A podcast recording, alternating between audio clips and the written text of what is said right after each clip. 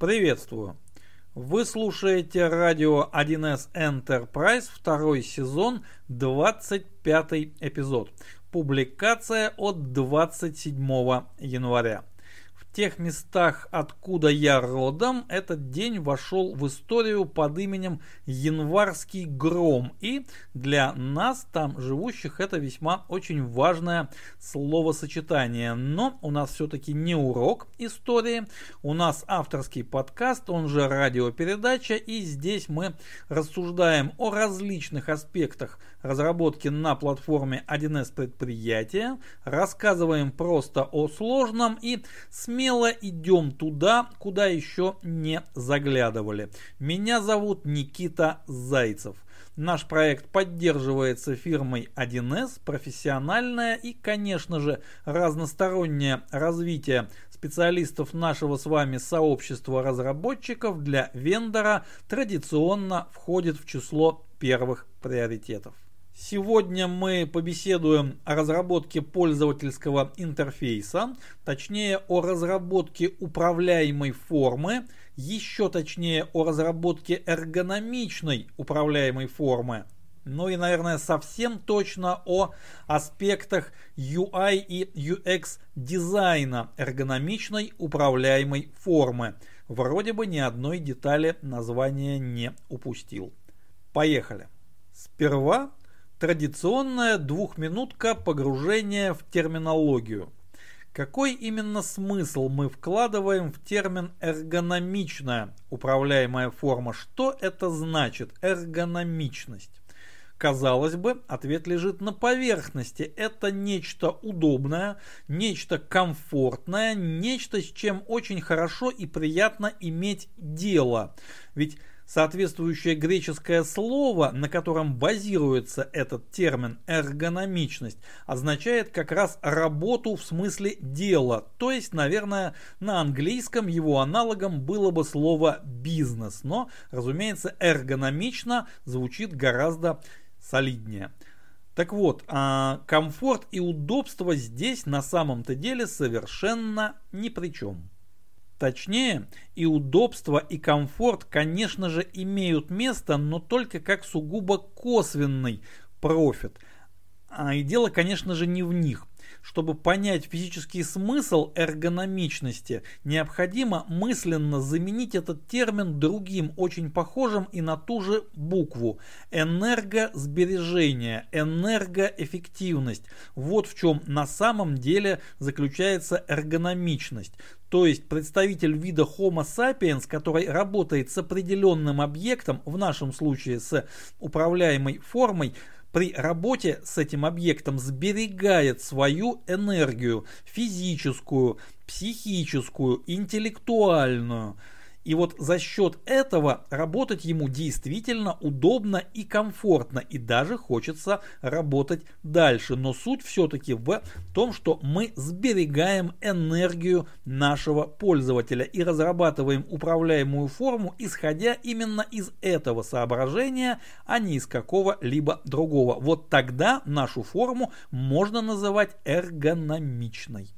И буквально один абзац необходимо посвятить тому, что UI и UX дизайн — это, безусловно, родственные, но все-таки различные области профессиональной специализации. В первом случае мы работаем с тем, как выглядит наш интерфейсный объект, из чего он состоит, как скомпонован, а во втором случае мы работаем с пользовательским опытом, то есть определяем и проектируем, насколько интуитивно, понятно, удобно будет работать пользователю с нашей управляемой формой. Да, это очень родственные, поэтому обычно пишут через /UI/UX, но тем не менее следует помнить, это все-таки про разное. С терминологией и вступительным словом мы закончили, так что можем переходить к практическим аспектам.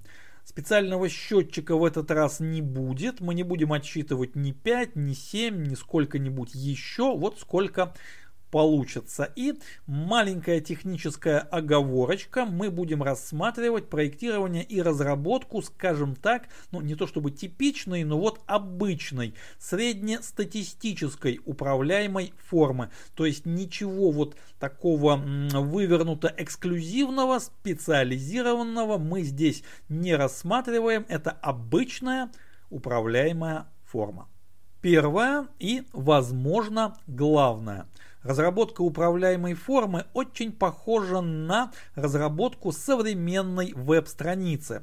То есть не просто кусочка HTML разметки, который нам позволяет посмотреть какую-то статику, но фрагмента веб-приложения с какими-то интерактивными возможностями. Наша управляемая форма, по сути, и есть фрагмент вот такого веб-приложения. У нас есть сторона клиента, фронт-сайт, в терминологии веб-разработчиков, и она располагается в браузере. Ну, в случае, если наш пользователь работает с веб-клиентом 1С предприятия, то наша управляемая форма в буквальном смысле располагается в браузере. Но в этом смысле тонкий клиент и веб-клиент, и даже мобильный клиент, ну, не очень-то сильно и отличаются. Это клиентское приложение, вот что важно. И есть сторона сервера, то есть бэк-энд, который располагается где-то. Располагаться может хоть на другом континенте, и это действительно так, потому что кластер может находиться в любой точке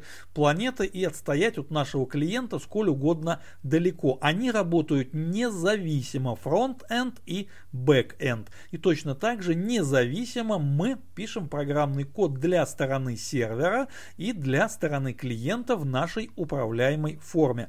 При этом приемы разработки некоторые лекала, по которым чертят свои приложения разработчики на вебе, мы можем принимать тоже на вооружение, смотреть, как это сделано у них, и использовать опыт, уже накопленный огромным количеством поколений веб-разработчиков, в наших с вами управляемых формах.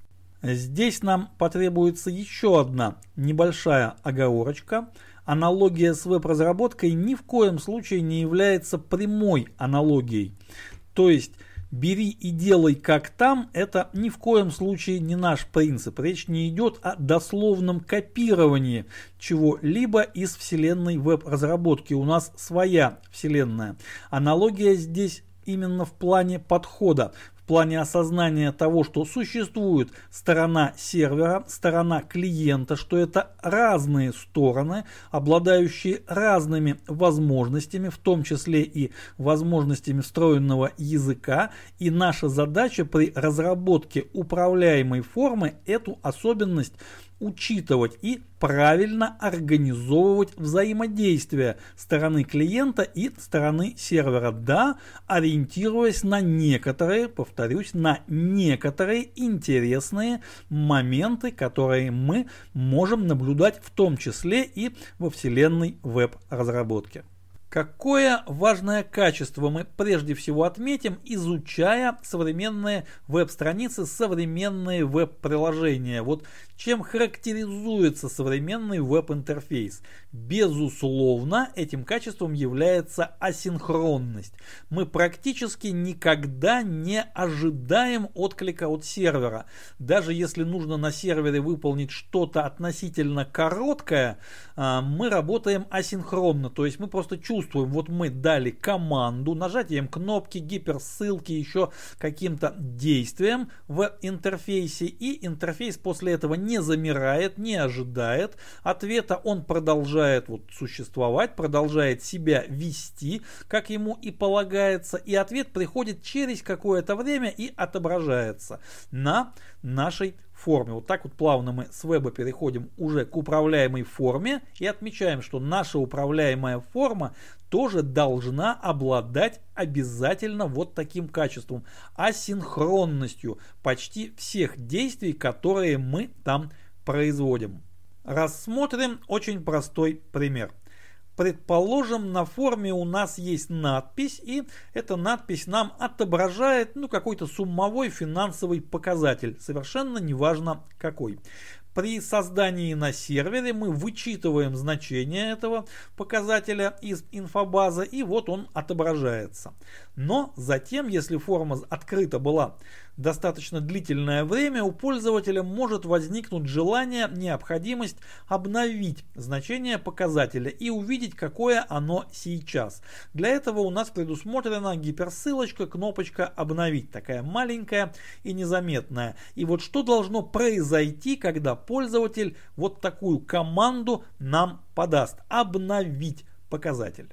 Самый простой, но далеко не самый лучший сценарий — это синхронная обработка команды. То есть мы уходим в серверный вызов и там внутри еще раз вычитываем, рассчитываем показатель, возвращаемся, и вот он у нас обновился. Но это не очень хорошо. Даже если его вычитывание занимает, половину секунды где-то, все равно это не очень хорошо. Гораздо более изящным, красивым, правильным решением является асинхронная обработка команды для пользователя. Это выглядит так. Он нажал на гиперссылку, гиперссылка исчезла, показатель исчез, вместо него возникла надпись «Данные обновляются», возможно, там крутится где-то крохотный бублик или потянутый вытягивается крохотный котик, это неважно, какая там будет картинка, или вообще будет ли после какого-то времени показатель на форме возникает вновь. Котики, бублики исчезают, и у нас снова сумма. Вот это правильно, вот это красиво. Но при этом внутри у нас не просто серверный вызов, вовсе нет. При этом внутри мы запускаем нужный нам метод, нужный нам расчет, нужное нам вычитывание данных через механику длительной операции BSP. Либо какой-то свой аналог, если по каким-то причинам конфигурация наша BSP не содержит, но это очень редкий, наверное, случай, но тем не менее. Но в общем случае BSP у нас есть. И вот мы запускаем длительную операцию, которая и делает все, что нам нужно, вычитывает, и обработчиком ожидания мы проверяем, что вот операция завершилась, вот он результат, мы его забираем из временного хранилища, и для пользователя проходят ровно те же полсекунды, но обработка выстроена совершенно по-другому. Причем, если вычитывание, расчет займет не половину секунды, а, например, 2 секунды, в случае асинхронной обработки команды для пользователя ничего не изменится. А вот в случае синхронной пользователю будет неудобно. Он получит такое замерзание двухсекундного интерфейса, когда у него ничего не отзывается, непонятно, что происходит, и вот когда же это закончится. То есть асинхронность наша, если не все, то близко к тому, при взаимодействии клиента и сервера в управляемой форме.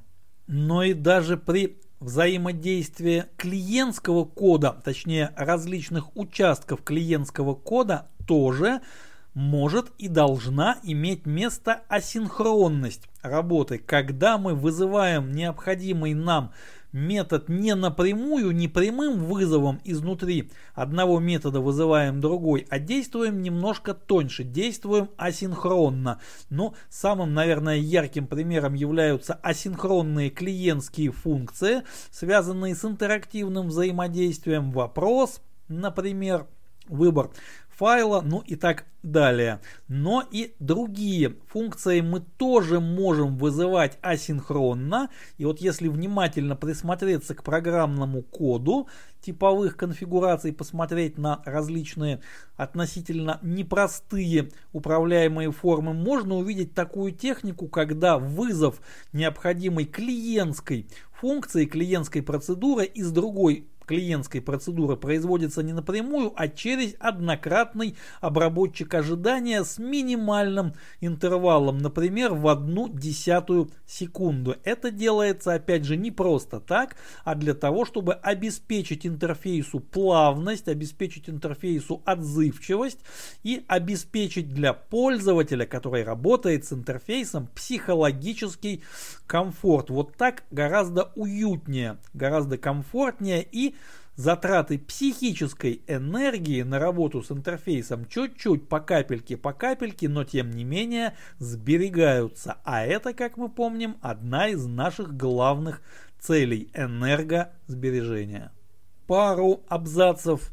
Повествование следует уделить правильной компоновке управляемой формы. Форму мы компонуем из блоков, то есть из групп. И вот их взаимное расположение, их состав, какие элементы входят, какие друг за другом следуют, какие видны по умолчанию, какие видны только после совершения определенных действий, чтобы до них добраться. Вот это все очень важно. И, разумеется, компоновка должна быть правильной. Но в пределах подкаста, наверное, ничего более осмысленного сказать нельзя. Да, компоновка должна быть правильной, и она должна соответствовать предмету автоматизации, с которым наш пользователь работает посредством управляемой формы. Ну, здесь можно действительно написать небольшой учебник о том, как правильно компоновать управляемую форму. И, скорее всего, такой учебник уже существует. Нужно внимательно посмотреть на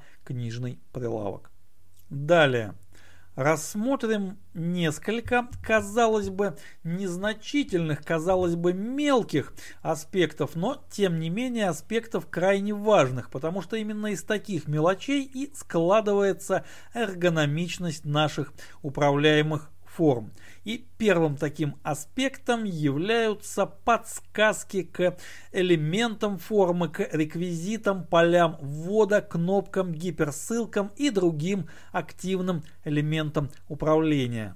Что можно сказать о подсказках? Ну, конечно же, далеко не каждый элемент формы должен быть снабжен подсказкой. Многие элементы формы настолько естественны и настолько интуитивно понятны, что подсказка там, в общем-то, и не требуется. Достаточно просто на них посмотреть, чтобы стало понятно, что это и зачем. Но в том случае, если вот такой кристальной ясности у элемента формы нет, подсказка ему необходима.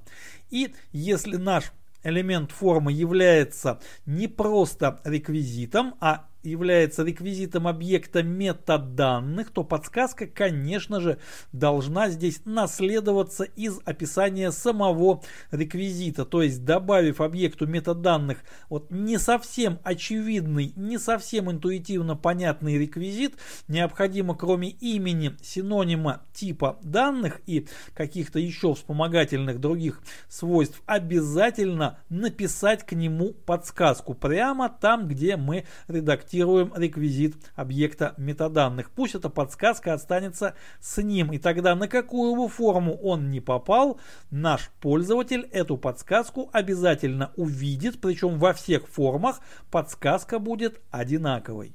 Какое именно отображение выбрать для подсказки того или иного элемента формы, того или иного поля ввода? Это зависит, во-первых, от насыщенности формы элементами, реквизитами и полями ввода, и, во-вторых, от того, насколько нам требуется обратить внимание пользователя на этот конкретный элемент. Можно сказать, что у нас есть три уровня вот этого обращения внимания. То есть самый незаметный — это когда подсказка стандартным образом всплывает при наведении курсора на соответствующий элемент. То есть мы подвели мышку к полю вводу, и вот всплыла коротенькая подсказочка, а что же там внутри. Захотел пользователь — подвел, не захотел — не подвел.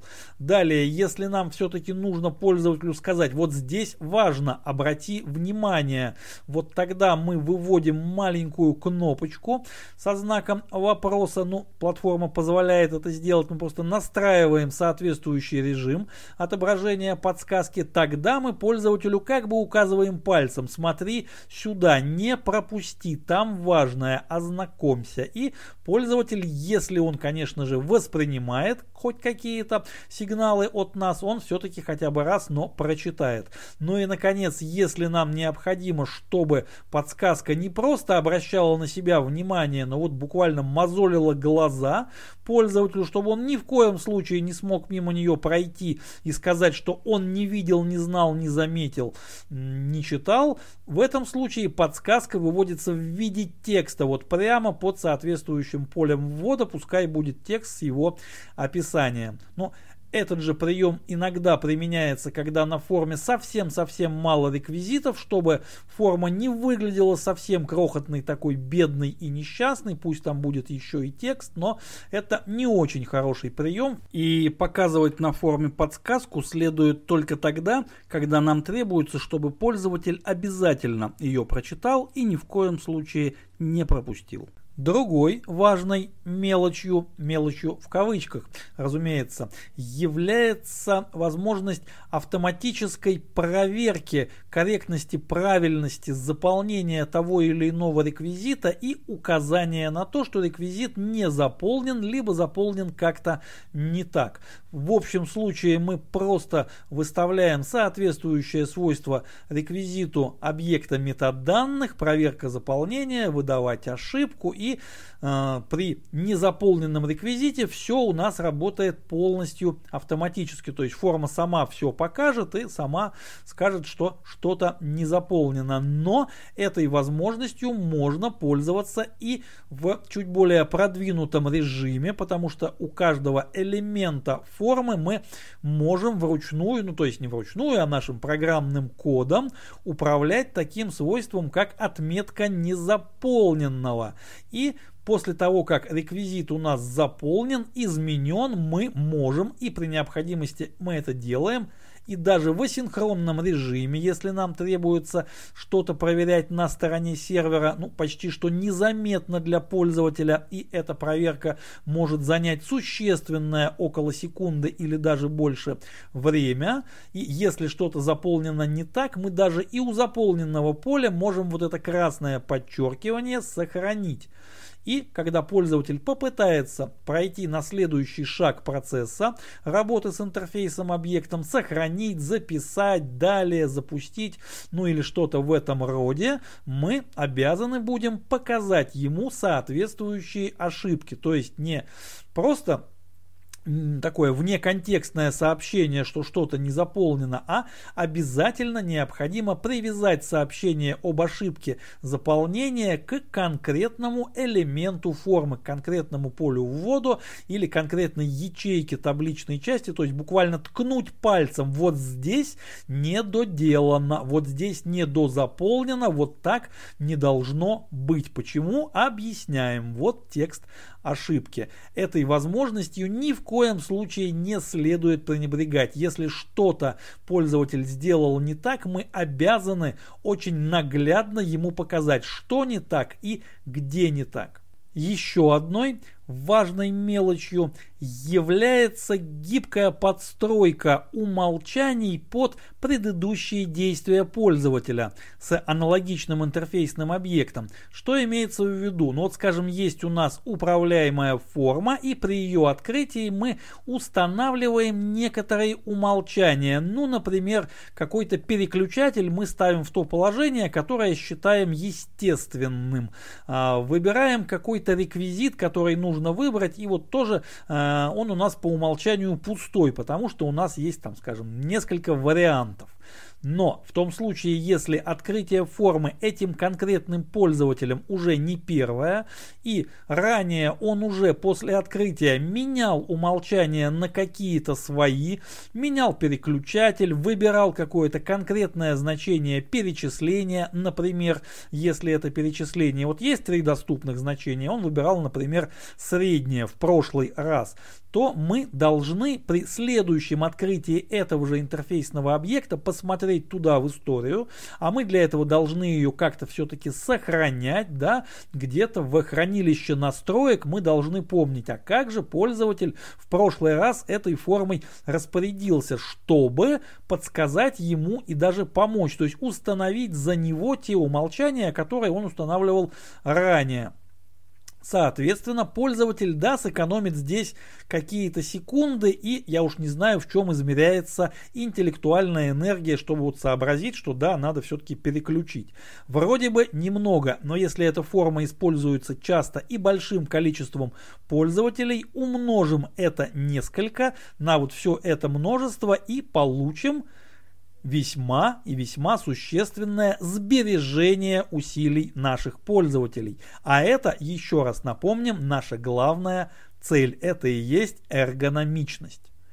И таких мелочей, в кавычках мелочей, на самом деле много. Сюда можно отнести, к примеру, перенос свойства кнопка по умолчанию с одной кнопки на другую по мере работы с относительно сложной формой. То есть, когда работа с формой представляет собой нечто большее, чем заполнил поля, нажал одну кнопку. Если кнопок более одной, и в какой-то момент времени умолчание может переехать с одной на другую, чтобы пользователь мог работать просто вот клавиатурой, не беря в руки мышь. Например, к такого же рода мелочам можно отнести автоматическое переключение на нужную, исходя из контекста текущего, сложившегося в форме, страницу в соответствующей группе, подсвечивание шрифтом, цветом, фоном, еще как-то тех элементов, на которые прямо сейчас нужно обратить внимание. Сюда же можно отнести небольшие, но яркие, симпатичные, а главное запоминающиеся картинки,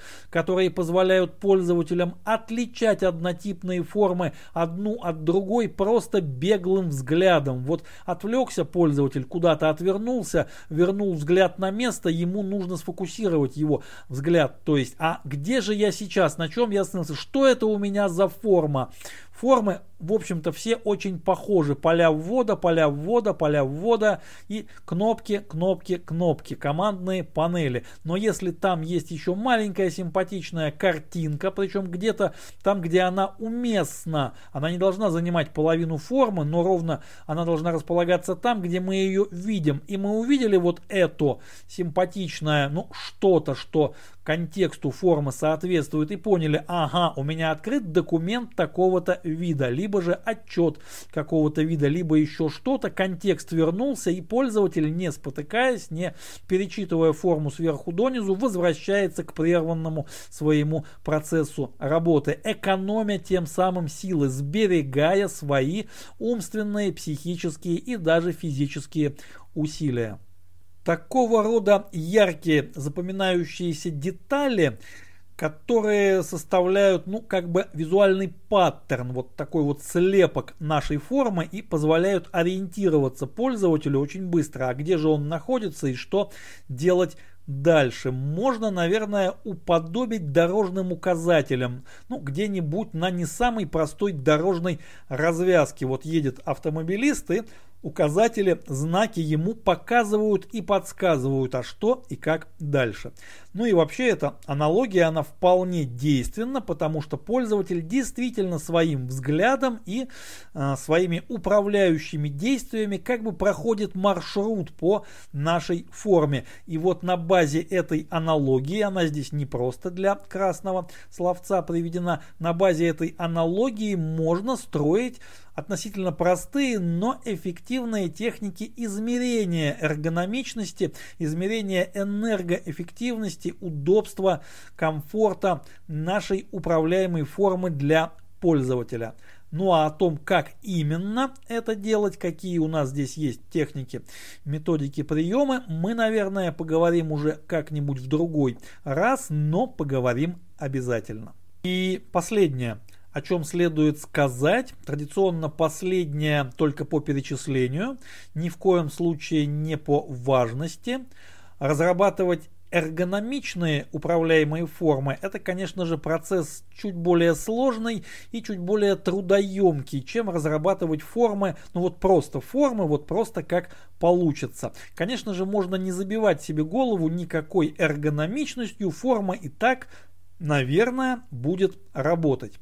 Но если мы при разработке учитываем фактор эргономичности и применяем вот все те приемы, все те аспекты, делающие форму эргономичной, мы учитываем, мы на них ориентируемся, да, мы затратим чуть больше труда, но с нашей формой пользователи будут работать долгими годами, и сбереженная энергия окупит все наши затраты, а выпускаемая нами продукция получит очень серьезное конкурентное преимущество. Об этом всегда следует помнить, начиная разработку той или иной формы. На этом безусловно оптимистическом выводе наша радиопередача сегодняшняя завершается. Следующая, как обычно, в четверг по расписанию. Большая просьба не забывать про наш одноименный телеграм-канал, там интересно. Адрес для личных писем nikita.wild@gmail.com.